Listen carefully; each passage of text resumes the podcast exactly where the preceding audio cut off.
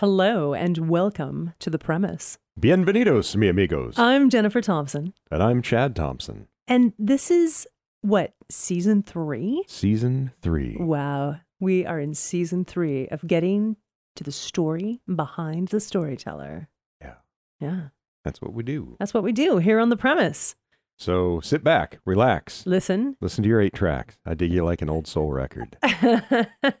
enjoy a cup of tea, a glass of wine, a shot, you know, whatever. And you do you. You do you. We'll do us. No judgment here. We'll do us.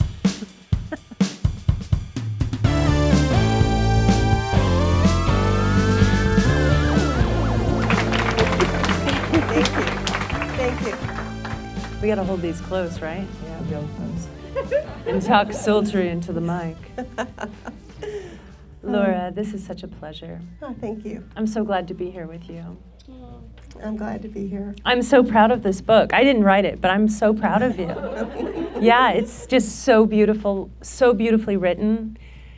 It moved me. I cried from page like 147 till the end. I just no, it was like but like beautiful tears. Like I just felt so happy and warm and like it just moved me. Even though I know you and I knew the story and I'd heard pieces in the beginning, I just wasn't ready for like the impact of this book. And I know that I hope a lot of people read it because I know it's going to impact a lot of lives. It's an important story. Thank you. I didn't know my birth father when I met Laura. And I thought, oh my God, maybe it's possible I can find my birth father. And, and pretty soon after, I found him on Ancestry DNA. right? You were one of the first to Yeah. be that t- told me the book or the story made Yeah. a difference for you. Yeah, and I just thought, you know, this is such a story for children who don't know their birth parents, but a birth mama. Ooh, ooh. Mm-hmm. So let me read your bio. I'm going to try and not drop things. Okay. A lot of things not to drop. Laura L. Engel, originally from Mississippi, migrated to San Diego more than 50 years ago. She is married with six grown children and 10 cherished grandchildren. Her first memoir, You'll Forget This Ever Happened Secrets, Shame, and Adoption in the 1960s, is the story of a secret Laura had planned to take to her grave. She has had three essays from her memoir published in Shaking the Tree anthologies. Two of those essays were performed live on stage in San Diego. Laura is now dabbling in playwriting and has had a skit performed on stage as well as a mon- monologue from her memoir. That's exciting. Laura serves as president of the San Diego Memoir Writers Association, and damn, does she do a fantastic job. I'm just going to say, you rock.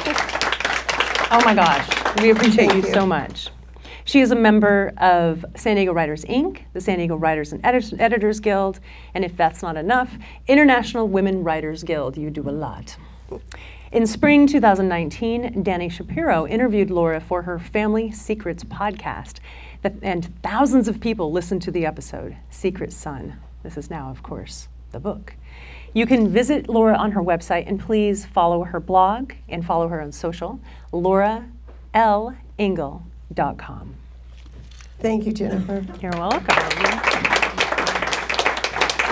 Nice bio. Thank you. Here it is. I, I want to ask how many people have not read the book? Okay, Wow. quite a few. Get ready. Get ready. So, there might be some spoilers, but here's the beautiful thing about this particular book is it doesn't matter if you know the end, right? You know the end. Yeah. It's the story that matters. Yeah, you still cry. It doesn't matter. It's so beautiful. When I first met you, you told a story of how you started sort of writing. Was that before you found Jamie? Yes. Um, after I retired, one of my goals after retiring was to take classes that I never had time to take when I was working. And one of the classes that I took was with one of my friends who's here tonight, Jill. She's in the book. And we went to an Artist Way class, and it was at Writers Ink. It was my first introduction to Writers Ink. And during that class, I started journaling constantly because one of the things you do in that class is three pages every day longhand. And it sounds so horrible, but you get to the point where if you miss a day, you want to shoot yourself because you just get it's a habit, and once you start this habit, all kinds of strange things start happening. Um, I, I know a lot of people may not believe in manis- manifesting, but I truly believe that writing my list every day in my journal helped me to manifest what eventually happened. I had a secret. My um, first son was born in an unwed mother's home, and I had been forced to give him up for adoption. And I never told anyone. Gene knew, my husband knew, but I just didn't talk about it. Well, I started writing about it for the first time in that class. And Jill would sit right next to me, and I'd be writing, and one of the things at the top of the list was always find Jamie. And I knew she was probably thinking, who the hell is Jamie? but I'd never told anybody, any of my dear friends, because I felt, I felt like I'd done such a terrible thing, and what would people think of me? Because in my heart, it had been such a terrible thing. So, going forward, I had started writing little stories because in the artist's way, you know, she encourages you to be creative and do your your thing, and that was always my thing to write. So I started writing stories, and I thought I'm gonna make like a um, memoir type thing and do like beads on a string kind of thing with me, these little family stories. But I was not going to write about 1967. I was going to leave that year out. So what happened was, I wrote in there every day, "Find Jamie," and sure enough, I finally got the courage to tell Gene, uh, Jill who Jamie was. And she reacted in a way that surprised me. She wasn't horrified. If anything, she was like, I'm so sorry. How, can I help you? Mm-hmm. And I thought, why am I still thinking it's 1967? So I went, you know, I didn't tell anyone else, but I just, it just relieved me just to even tell one person. Well, sure enough, six months later, my son found me on Ancestry.com DNA. And wow, it was, instead of me finding Jamie, he found me. so when you manifest, it might be a little different than what you're thinking you're manifesting for, but it's the same end result. So um, that's what I was writing, a little family history. I had no idea, even when he found me, that I'd ever write this story because I never spoke of it. Why would I yeah. write it and put it out in the world. And as time went on, I realized how much healthier I felt because I was sharing the secret. And it, it renewed my faith in mankind because everyone was so kind. Mm. And how can we help? You know, why didn't you tell me? And it was just beautiful. And I thought, wow, I've been living in this dark place because I couldn't talk. And you want to hear something really weird, and a lot of you know it if you read the book when I first spoke about it, I started having ab- abdominal pains, like labor pains, wow. that lasted a month. And that whole month, I was so happy because he was in my life and we were, it was beautiful. We got along. He flew out here four days later. It was a beautiful reunion, and I didn't even realize that's not always the case. I didn't, I thought, oh, this is how it always is, but I guess it's not. But we were very lucky. And when I was sitting outside talking to Gene one day, I said, I was telling him about my little stories. And he said, You know what your story really is? It's this story. And I said, Oh, no, I can't write about that. And he said, Why don't you just write it for yourself? Mm, and he was right. Writing is so healing. Yeah. And the more I wrote, in my reading critique, they call Gene Saint Gene. Now, I know the Finches and my uh, Gene's old friends out there might not call him Saint Gene, but my writing group does. but it, it was so wonderful because once I got past that fear of writing about it, oh my God, the memories just, you know, I mean, it was like all these things I pushed down started bubbling up in the middle of the night. Mm. I would say, Gene, I just remembered the girls' faces, so and so and so and so, and I remember this, and you know, he'd say, write it down, write it down, because you'll forget it, you know, which is true.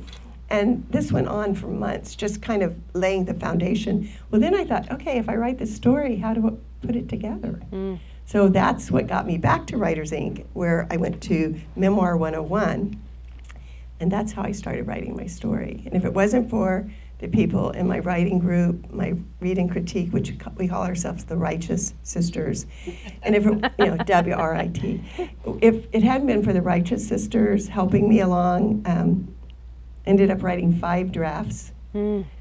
Uh, rewriting because of Tracy here, because she's such a good editor. And she told me part two has to go. And Gene was like, That's my favorite part. I go, That's because you're in it. And it's true. It's like my, my family was, my family here was mm. in it. And so I, I did what Tracy told me to. I dropped 20,000 words and I rewrote it. And she was so right. It made the story so much better. So that's how I started writing. What a journey. And h- how much time passed from that first moment where the first Writers Ink class to the second? Where you decided, okay, It was this a, year. about a, it was a year, just a year, Mhm, okay. mhm. And how many years from that Uh, that time to today? like, say, that was in 2017. Okay. And I thought I would just write this first draft. Some publisher would say, Yes, this is a beautiful story. And Gene thought so too. He said, Just don't write another one. Just send that because it took so much time to write one. and I said, No. Tracy and Marnie and all these instructors and coaches I had said, Rewrite it. Mm, And every time you rewrite your story, it's like everything we do in life. mm, First time you do anything, it's, yeah, even if you do a good job. Then you redo it, and it's like, wow, that's so much better. And, and you get over the hatred of having to rewrite it. You know, at first you just are like, I can't do this anymore. mm. You start to hate your story because you've rewritten it so much. But then when it's all said and done, it's a much better story, and it's worth every rewrite. Um, my son uh, Ray had actually um, read the first two drafts, and he said the same thing. Just send it in now, and I was like, no, no. So it actually took me from 2017 to 2021 Okay. to have it to a point that I felt it was worth Mhm. submitting to a publisher. Did, did you have that moment you were like, okay, it's ready? Like, did you feel Yes, it? yes. Yes. Tell us about that. Um, I had written it so many times, and I read the whole entire thing for the final time. In uh, we'd gone through COVID and all that. It was 27, uh, 19, and I mean, I'm sorry, it was 2021. And I just had this feeling like I cannot write this another time. you can only make it so good, or you're mm-hmm. really going to just take yourself right out of it. You know, I wanted it to be me telling you the story. I always felt like, you know me, all of you in this room know I love to talk. and I, I thought, I'm writing it just like I'm telling you, hmm. because that's the only way I knew how to write it. And I didn't use big words, and I didn't, you know, try to be somebody I couldn't be. These wonderful authors that I read all the time, I thought, I'll never be that. I have to just do it my way. So that's pretty much it. I have to say, you know, in the beginning, we're there with teenage Laura. You captured the essence of, of you at that time. And I can't imagine what that must have been like. I, I imagine in the beginning you're writing about her. Mm-hmm. Was there a point where you were writing, where you- became her in the writing, that you were back in that place? Yes, yes, this is so weird. At first, I thought, how can I remember all this? And I looked at a lot of old photos. Mm. I read old diary Mm. um, excerpts that I had written. And I'd, I'd look at those photos, and I could remember what was going on at that time. And because it was such a traumatic time, the way it happened, I had pushed a lot of it down, but as soon as I started thinking about it, and this is kind of funny, I watched my, um, my two of my oldest granddaughters. They were like 17 or something when I first started writing, and I would watch them and I'd think, girls are still the same as they used to be. they still love to do the same things me and my girlfriends love to do, and they were silly. And I remember we had been just like that, so carefree, and you know, I was just a typical high school senior like everyone. And I was a little girl, really. I thought I was so grown up. But all of my friends were like that, and the girls in the home were like that. We were just a bunch of teenagers who happened to have gotten in trouble. Yeah. But we were made to feel that we had done something so terrible mm-hmm. that it was almost criminal. Mm-hmm. But I could remember when I would look at those photos, I remember black and white photos. I'd remember the color of the dresses. I would remember fixing my hair. Wow. I remembered feeling like a nerd because I was always kind of nerdy. And it was just amazing. I, I would go outside sometimes after writing for hours, Hmm. and I would just sit there in the deck and look up at the sky and feel like I was still that girl. Because I was. Hmm. I had gray hair, but I was still that girl. She was inside of me. Yeah. Well, you did such a beautiful job of bringing her back. Thank you. And thank you. Thank you so much. I, he is St. Gene because I know that writing your memoir is hard. And a lot of people in this room know exactly what we're talking about. And it's hard to sort of separate yourself from that when you go into that pain. It's so so inside of you. And then you have to like make dinner and be your normal self, right? Yes. And then oh, suddenly you're emotional, right? Yes. So I'm guessing St. Gene uh, experienced a little bit of that. He did. Did you ever think, why am I doing this? Did Yes, that, I thought that all the time.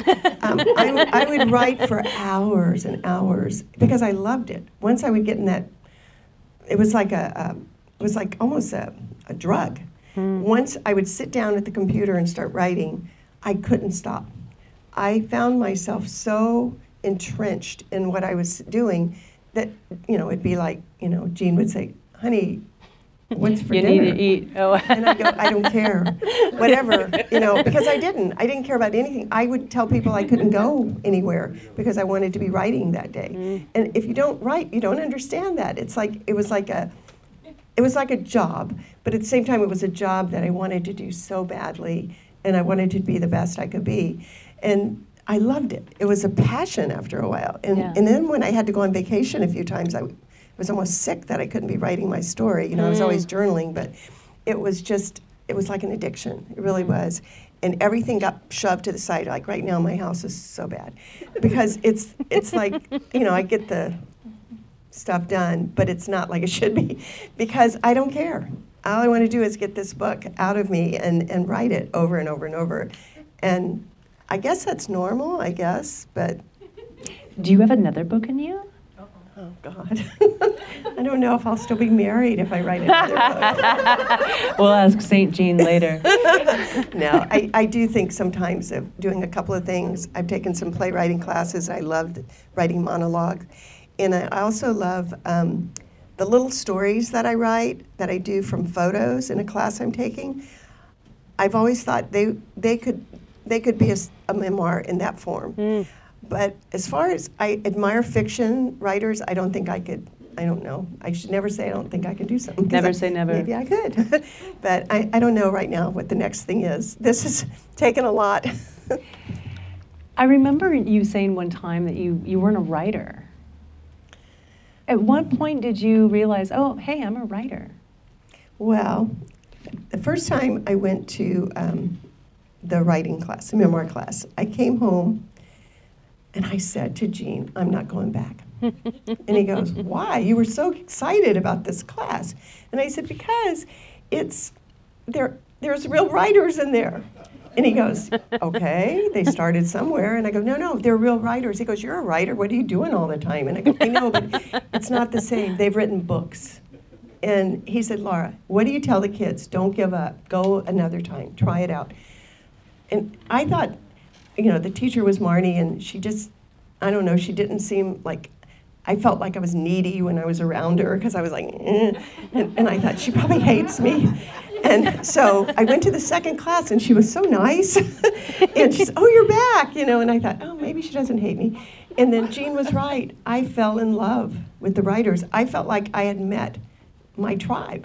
Hmm. And it was just the most marvelous feeling because they all understood where I was coming from.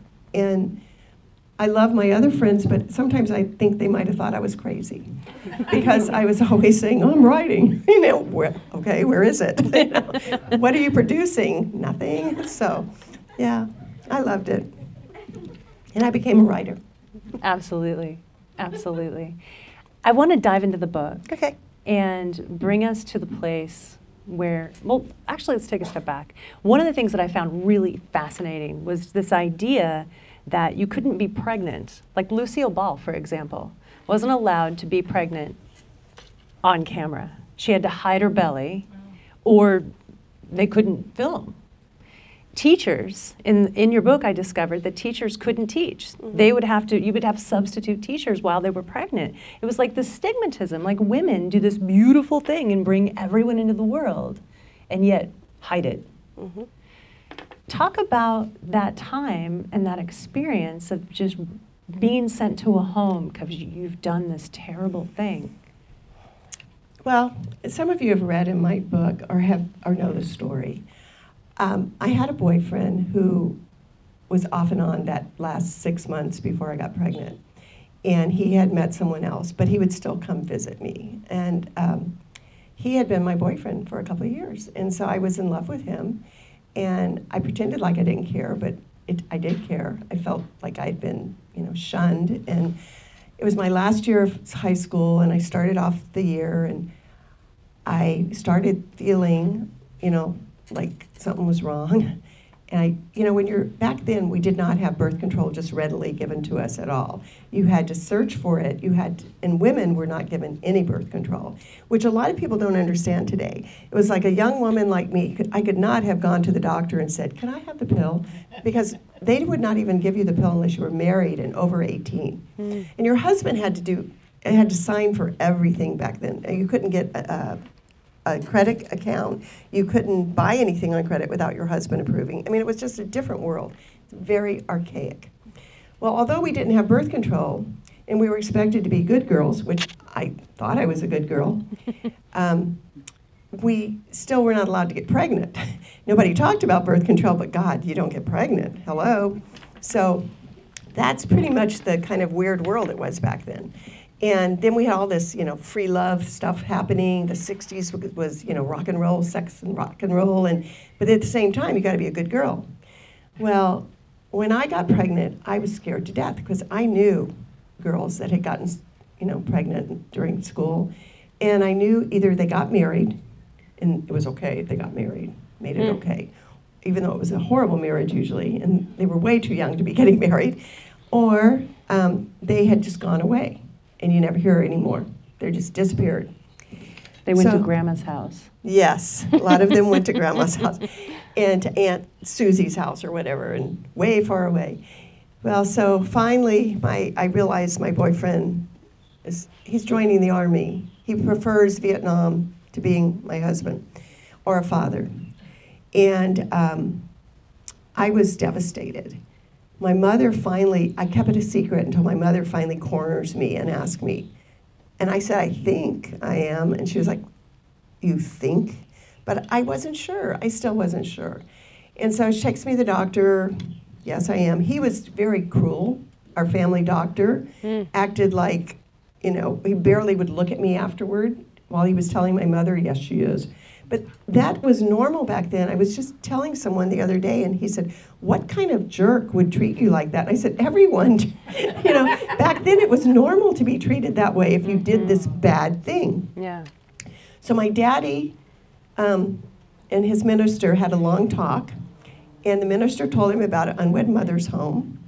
The unwed mother's home was in New Orleans, and my mother took me aside and said, If you go and have the baby there, then you can bring it back and I'll take care of it. And so I honestly thought as I'm drive as we're driving to New Orleans, that's what's going to happen. Do you think she believed it at that moment when she said that to you, that she believed she would do that? I do think she would have done it. But now I think my father was right when he said your mother cannot raise this baby. There was already four of us. My mother already had a lot of issues. Um, my mother was depressed all the time. And the last thing she really needed was a baby, especially my baby.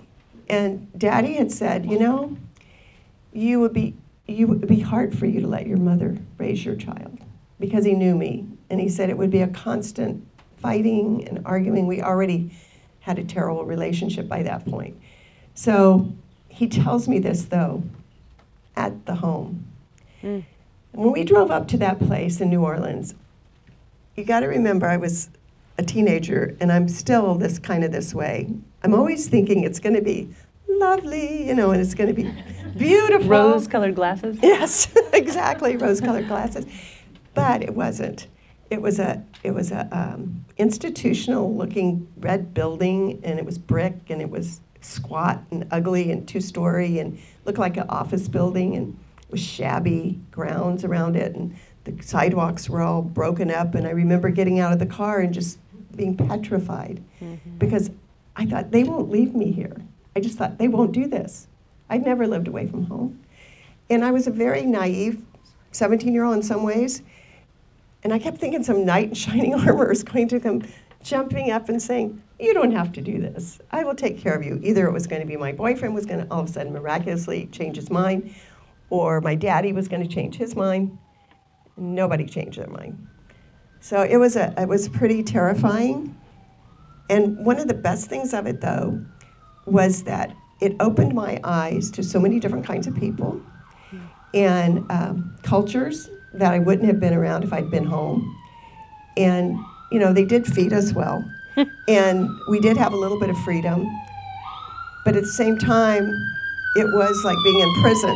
Yeah. It was actually, in some ways, like being in prison. And we were made to feel like we'd really screwed up our lives. Mm-hmm. I felt like my life was over. And um, I just, I didn't think I'd ever be able to find somebody who loved me if they knew the truth about me. And I couldn't even imagine leaving my child. I, mm. I could not. I kept thinking till the bitter end something good was going to happen. Mm-hmm. Mm-hmm. And it never did. Well, it did eventually. Yeah, it did eventually. So you leave the home. You do end up leaving your baby. You're, can, you convince yourself the whole time you're there, I'm going to I'm gonna figure it out. I'm going to take him home with me. I've named him Jamie. I'm gonna t- I know it's a boy. I'm going to take him home. And that doesn't happen. And then there's this moment where you talk your brother into driving you back. Would you mind reading us a piece from your book right now about that moment? I would love to. Thank you. I'm going to have to come up here, though. Do you mind shutting the back door so we don't get all the, the background noise in our recording? Thank you. St. Gene. Do you need some water? Yes, I do. Thank you. Yes. I talk a lot, but um, I've been really talking a lot lately. Actually, I'll let you have. Some of you know this story. Some of you know this story. My read and critique, the righteous sisters have gone over it so many times they're going to fall asleep. Let me tell you a little bit what's Wait happening here. Are all the righteous sisters here? Can you all stand Raise up? your hands, righteous sisters. Yeah, let's see you. Yes. Yay, that's so cool you're here. All right. Read and critique is the formal way of. I like righteous sisters better. Okay, this what's happening here is this is uh, three weeks after I go home from the home.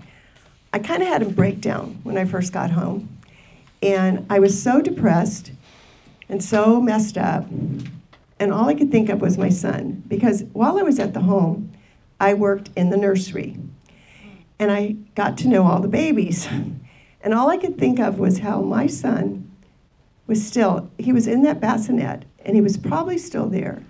But if maybe he had been adopted, maybe, just maybe. But what if he was laying there? And I used to always worry do these babies, because they get to know you after a while you know, you'd come to pick them up and their little faces would light up. Mm. And I thought, what happens afterward? They leave there. It's another, you know, loss. So I was so worried about him. So I finally, one day, I get brave enough, because I was not allowed to go back to New Orleans. I get brave enough to ask my brother, who's 15 years younger than me, I said, I mean, 15, I'm sorry, months younger than me. And he had a driver. Yeah, he, he was a baby. No, but I asked him, I said, Billy, will you take me to New Orleans? Now, Billy and I have never talked about what happened. Hmm. Never. You know, it never was, that conversation never happened. But he knew what happened over there. And he said, no. Well, I begged him. I begged him and begged him. I was like, please take me. And finally, he gave in. So I'm not going to read you the drive over to New Orleans, but I'm going to start here when um, I'll just start while we're going over to New Orleans. The reasons we were on this trip to New Orleans never entered our conversation. When I had pleaded with him that I desperately needed a ride, I had not said why, and he never asked. Once there, I directed Billy to park on the side street. A stew of emotions flooded through me, an odd mix of joy along with dread and trepidation. The month before, this gnarled old, these gnarled old oaks had sheltered us as I'd walked these streets with my unwed sisters, all in various stages of pregnancy, all with different stories, yet the same old story to tell. We had lived together, worked together, laughed and cried together, and had one by one given up our babies in this red brick building. Okay, wait here, Billy. Bill nodded, scanning the building and lighting a cigarette, seriously relieved that he didn't have to go inside. Mm-hmm. Remembering how some of the babies seemed to wait longer before they were adopted had troubled me for weeks. Those babies grew fast, their eyes lighting up when we reached for them. They recognized us, and I worried about whether they remembered us and missed us when they were handed over to their new parents. I knew the average age of ado- for adoption had been between six to 10 weeks. Jamie was only three weeks. I longed to see him, but I also hoped that he had been adopted and wasn't there. That Sunday afternoon was a scorcher with jungle level humidity. My blouse stuck to my back, dripping from the ride in the unair conditioned car. The cool, dark lobby was empty and silent, and goosebumps covered my arms as I pushed open the front door. Wasting no time, I hurried straight through into the narrow hallway leading to the nursery. Hesitating at the viewing window, my heart in my throat, I forced myself to look in. The nursery was dim and seemed empty. Only a couple of bassinets were visible as I peered through the glass. My eyes adjusted to the dark, and I held my breath. He's not here. Was he already adopted? Deli rounded the corner. When she saw me, her dark eyebrows shot right up to her hairline, and her face split into a shimmering smile of surprise. I grinned and waved enthusiastically, hurrying over to unlock the door. She peered down the hall, grabbed my arm, and drew me into the nursery. Those huge liquid eyes so close to mine, I could have counted each dense eyelash. Laura, look at you. I never got to say goodbye, Deli. My daddy and mama came for me. Hush, hush, honey. I understand. It's so good to see you, Laura. She looked behind me, worry creasing her forehead. Is he here? I gulped. I have to see Jamie, please, I begged. He's here. He's such a good baby. You wash up. I'll get him for you. And she scurried away. Mm. I knew the drill. My hands trembled as I scrubbed my hands and arms hard all the way up to my elbows. I grabbed a sterilized smock and smiled as I wrapped it over my clothes. Deli shut the blinds over the observation window, glancing out first to be sure no one stood there. She headed to the rear of the nursery, and I followed. My shoulders relaxed. I remembered so well the familiar peaceful grunts and baby noises, along with the white sound serenity that filled this room. Inhaling the familiar scent of sterilized cotton sheets and blankets, along with the milky smell of formula, I sighed. I stopped in my tracks. There stood Deli with Jamie. Oh, he was wrapped snugly like a cocoon. My heart ramped up to a frantic pounding, and the familiar solid lump blocked my throat. Leading me to the rocker, she gently placed my son in my arms. Hot tears wet my cheeks as the weight of that precious bundle warmed my body and healed my aching chest. I audibly exhaled. What was this? He had changed. He was heavier, his oval face had filled out, and the fuzzy down on his baby head was thinner. I studied his closed eyes, feather soft eyelashes set flat against his baby cheeks, breathing in the soft, clean scent of him. His tiny fingers wrapped around my own and held tight. His body fit my arms perfectly as I rocked him, surges of fierce love flooding through me. I wanted to feel this way always. Deli, is he okay? I swallowed and gently tickled his warm toes. He's full, honey. Already took five ounces. Such a good eater. And a good sleeper, too. Your boy's one of them no trouble babies, Sugar. Don't you worry. He's a fine, healthy boy. He lets you know when he's hungry, all right. Ooh, ee. Deli chuckled. I have no idea how long I held him. After a while, I was aware of the tension, signaling Deli's anxiety. Could she lose her job? Am I being selfish? Honey, you have to put him back. You need to leave soon. At first, I ignored her. She had always been gentle and kind, but glancing up at her, I felt her fear. She was risking it all to give me this gift of holding my precious boy. I know, I know, I whimpered, hugging Jamie close to me, kissing his velvety head. I wish I could take him with me right now. Deli's eyes widened. No, no, don't say that. And don't be thinking that. This is for the best. You know that, Laura. Reluctantly, I got up, but quickly sank back in the rocker. Deli, I can't leave him. A wretched, wretched, raw sob burst from my core. Jamie's eyes fluttered open for a second and then closed again. She rose, trying to take him from me. I held on tight. Not yet, please. I could walk out the door with him. What would happen if I did? Where could I go? Would they send the police? I'm his real mama, no matter what. My eyes pleaded with Deli, and her sad eyes pleaded back. I know, honey, I know, but you must leave. I don't think this was a good idea. I clung to Jamie, studying his face, and then walked him back, robot like, to his bassinet.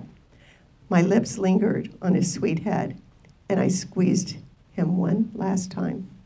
He squirmed as I laid him down. This is your son, my conscience screamed at me. Deli peered nervously between the window blinds and mentioned for me to hurry. I love you, Jamie. I'm so sorry. Please don't forget your mama loves you, I whispered, paralyzed at his bassinet and willing myself once again to memorize my infant son's soft features. My eyes flickered up to the tiny cardboard birth card on the bassinet.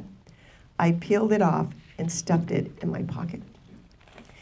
Laying my hand across his tiny body, I closed my eyes, praying that God would watch over my baby and silently begging Jamie to forgive me. Then I turned and walked away without looking back.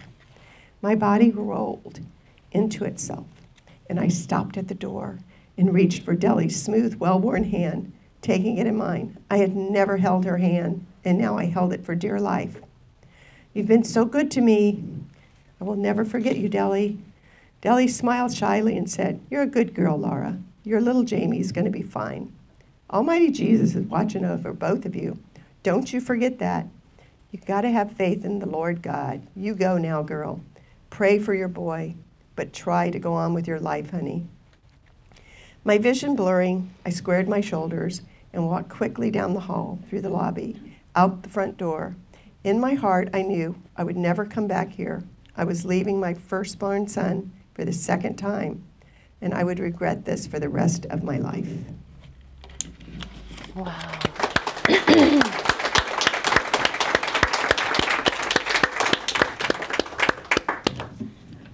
Thank you. Is that still hard to read? Well, I practiced a few times. St. Gene had to listen to it over and over. The It was hard to write. Yeah. I think about the fact that you took that card. It almost seems so uncharacteristic of the little girl that we got to meet, who was so polite and wanted to be a good girl. What do you think happened that caused you to make that choice?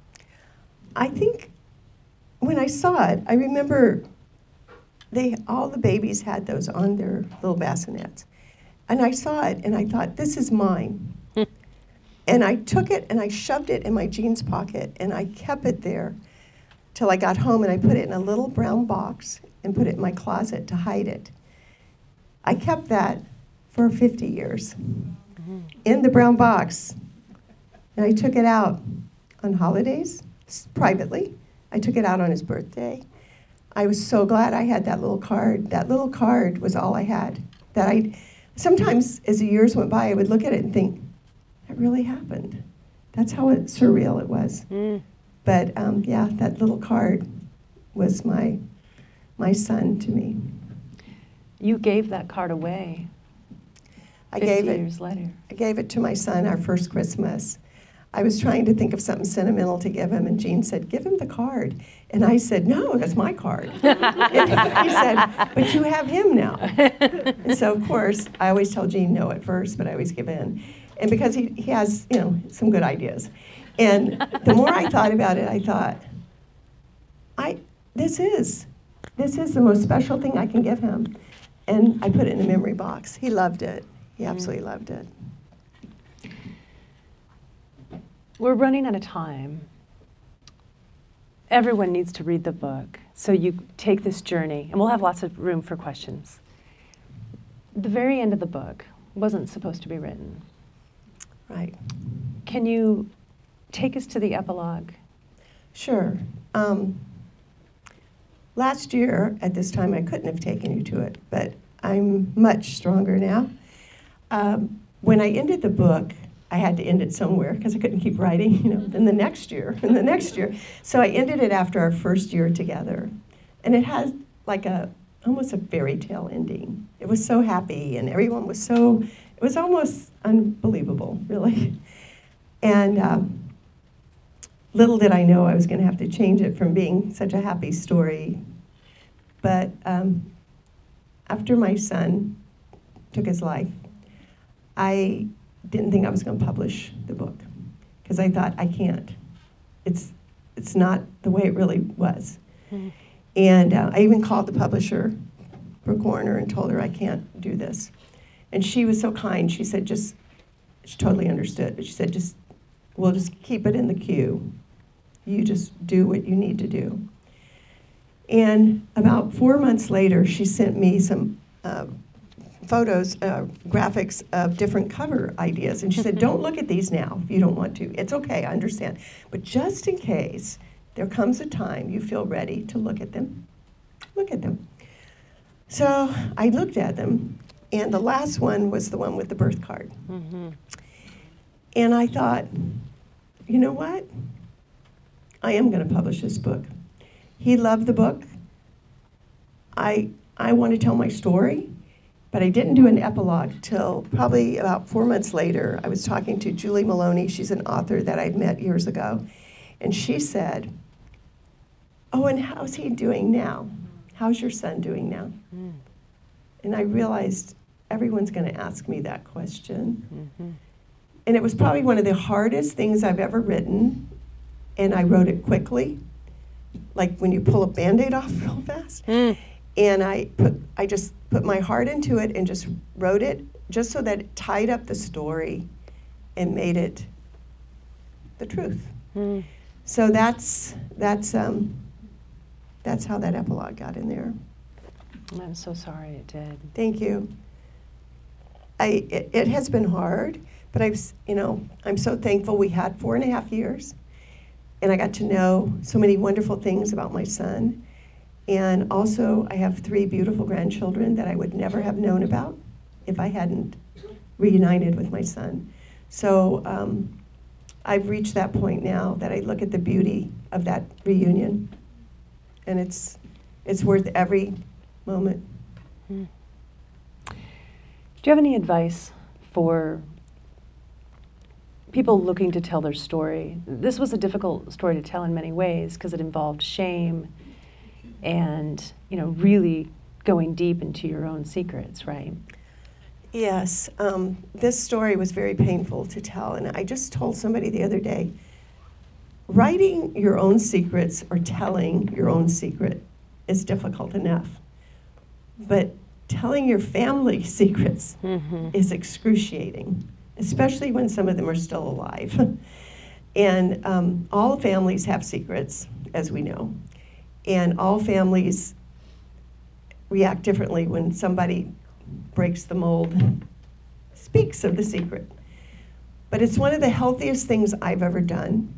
And it has given me a different, um, it's given me a different feeling about what happened. I forgave myself mm. and I forgave everyone. The more I wrote about what happened, the more I forgave them and the more I understood them. And I realized how hard that was on my parents. They were not bad people but that was what society dictated, and they went right along with it. Mm. And they weren't strong enough to buck it, which is fine. And it all worked out the way it did. My son had a wonderful life in many, many ways that I could not have given him. But at the same time, I will constantly tell people talk about it, even if you just write about it. You're going to feel so much better. And you're not alone because we all have secrets and we all have things that we think, I'm not worthy because of this or that. And we are. Mm. We're all worthy. And just, you forgive yourself when you write about it. Thank you so much, Laura. You're welcome.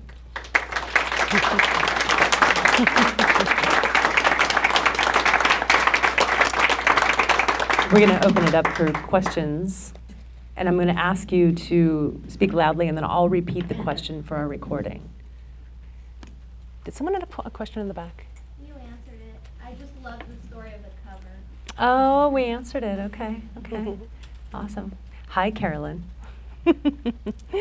so many beautiful faces that we haven't seen in so long. Yes. How did you come up with the title?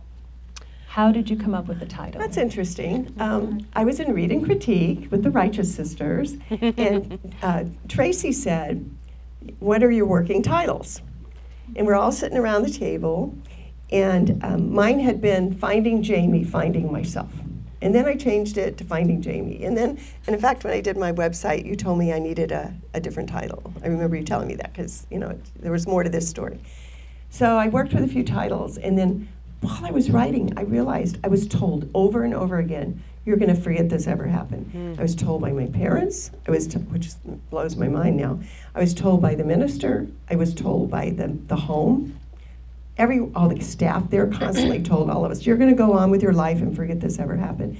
So, out of the clear blue, I said, "You'll forget this ever happened." Oh my God that should be the title because the whole book revolves around forgetting, which you never forget. Mm-hmm. So mm-hmm. that's how that happened. That was a great question. And as I was reading it, I was thinking to myself, damn, what a good title. Because it keeps coming up over and It over does, again. it does. It does. You know, it really captures the whole spirit of that time and the, this silly idea that you'll forget something like that. Yeah, never forget. Incredible. Yeah, great title, great question. Thank you. Anyone else? Tracy? Like Jennifer, you were the first birth mother I ever met as an adoptee. I thought they were unicorns. So, how do you feel, kind of as a representative for so many of us that didn't ever meet our birth mothers? How do you feel about the book and that representation? Let me repeat the question. So, as a birth mother, how do you? I'm going to give it to you. You were. For many of us, you're the first birth mother we ever met. It's kind of like a unicorn. So, do you feel a responsibility about that? Or are you open to talk to people about that? I know Mm, good that's one of the things that a lot of us didn't even know what our mothers went through. You know what? This is this is the truth. When I first started thinking about telling this story, I had not met hardly any birth mothers. It, and I did reunite with some of the ones I was in the home with because there's a secret Facebook page for the alumni of this home. Wow. And it was very invaluable for writing my book because I'd have a question and I'd, I'd write something like, Do you remember such and such? Because I can't, did it really happen that way? And I'd get all these responses because there's lots of us. And they would say, Yes, that's exactly what happened. Or, Yeah, so and so, you're right, that old man, da da da da. And I think, Oh my God, thank God my memory's not completely gone, you know. But um, I never went past that little group. Well, then, after writing the book, I've been connected to all these different birth mother groups, and they're all over the country. Hmm. And they're just amazing. These women, they're, they're some of the strongest women I've ever known in my life. Most of them are my age, maybe a little bit younger in some cases, or older. Because, you know, after things changed, there weren't that many of us, you know, with this big secret after the 70s. But um, yeah, I, I love talking to anybody. And actually, adoptees have been, which Jennifer told me when she was helping me with my website. She said, I think your audience is going to be adoptees. And I said, huh? No. Why would they want to read about what happened to me? And she goes, because they want to know what happened with their mothers. And sure enough, I have had so many adoptees reach out to me in email, talk to me um, on Zoom meetings. I've been on panels as a birth mother. Uh, I did a Mother's Day thing as a birth mother. And it, it's just been like a, new, um, something, a passion to help these people understand. And I had to write an article just recently about if Uh, what would you say to birth mothers who still are afraid of meeting their children? And although I'm not an expert, I never pretend to be, I still am an experienced old woman. so I've been through a lot. And I think they like hearing, you know, some things about what we went through. They had no idea. I think that's one of the most beautiful parts of the book is we assume that if a mother gives up her child, she obviously didn't want that child, right? Right. This is a misconception. In so many cases that's not true and you brought that to life for the reader. You know, young young Laura, young teenage Laura, Yeah. distraught. And it felt good to read that as a child who is missing, you know, a genetic parent and wondering why didn't they want me? I never met more than maybe one or two women that whole time I was at the home for five months who did, and they, you got to remember, most of us are teenagers. There were some older ones, though, actually. But none of us wanted to leave our babies. Mm. And none of us felt like, oh, this is a good thing. We felt like criminals who had done a bad thing, and this was what had to be happen. And we were going home to parents that didn't want these children, or to, you know, some of them actually married the same men and had more children later on. I don't, you know, it's just crazy. Mm. But none of us were happy about it. You never want to lose a child, Yeah. no matter what your decision ends up being. Mm-hmm. Yeah. Are there any other questions? I think we have time for maybe a couple more. We're almost we're almost ready to, to end tonight. Question. Yes. Do you think it'll be easier, well, quicker to write a second book? Will it be will it be quicker to write a second book, Laura? Kathleen.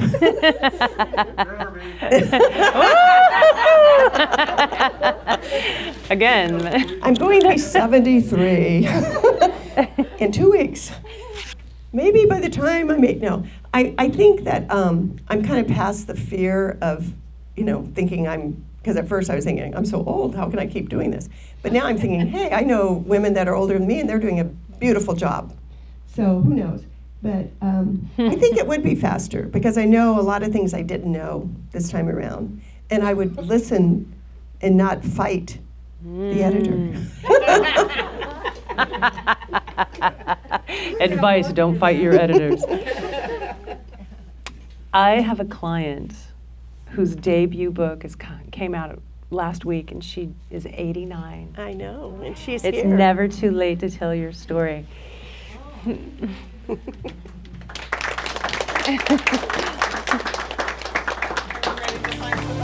I think we're ready to sign some books. Thank you, everyone, you, so everyone. much.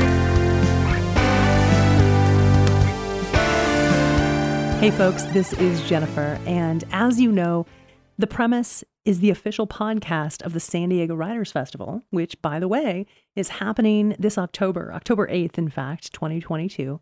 It's going to be Live and in person. yeah, live and in person. I'm really, really excited. We um we have so many exciting things happening, so many exciting speakers. They're coming in from all over, and we want you to be there. So Coronado Public Library, the fourth annual San Diego Writers Festival. San Diego Writers Festival.com. You can subscribe to learn more about our programming and get on the list to win free books and all kinds of cool stuff happening. So San sure Diego Writers Festival. dot com.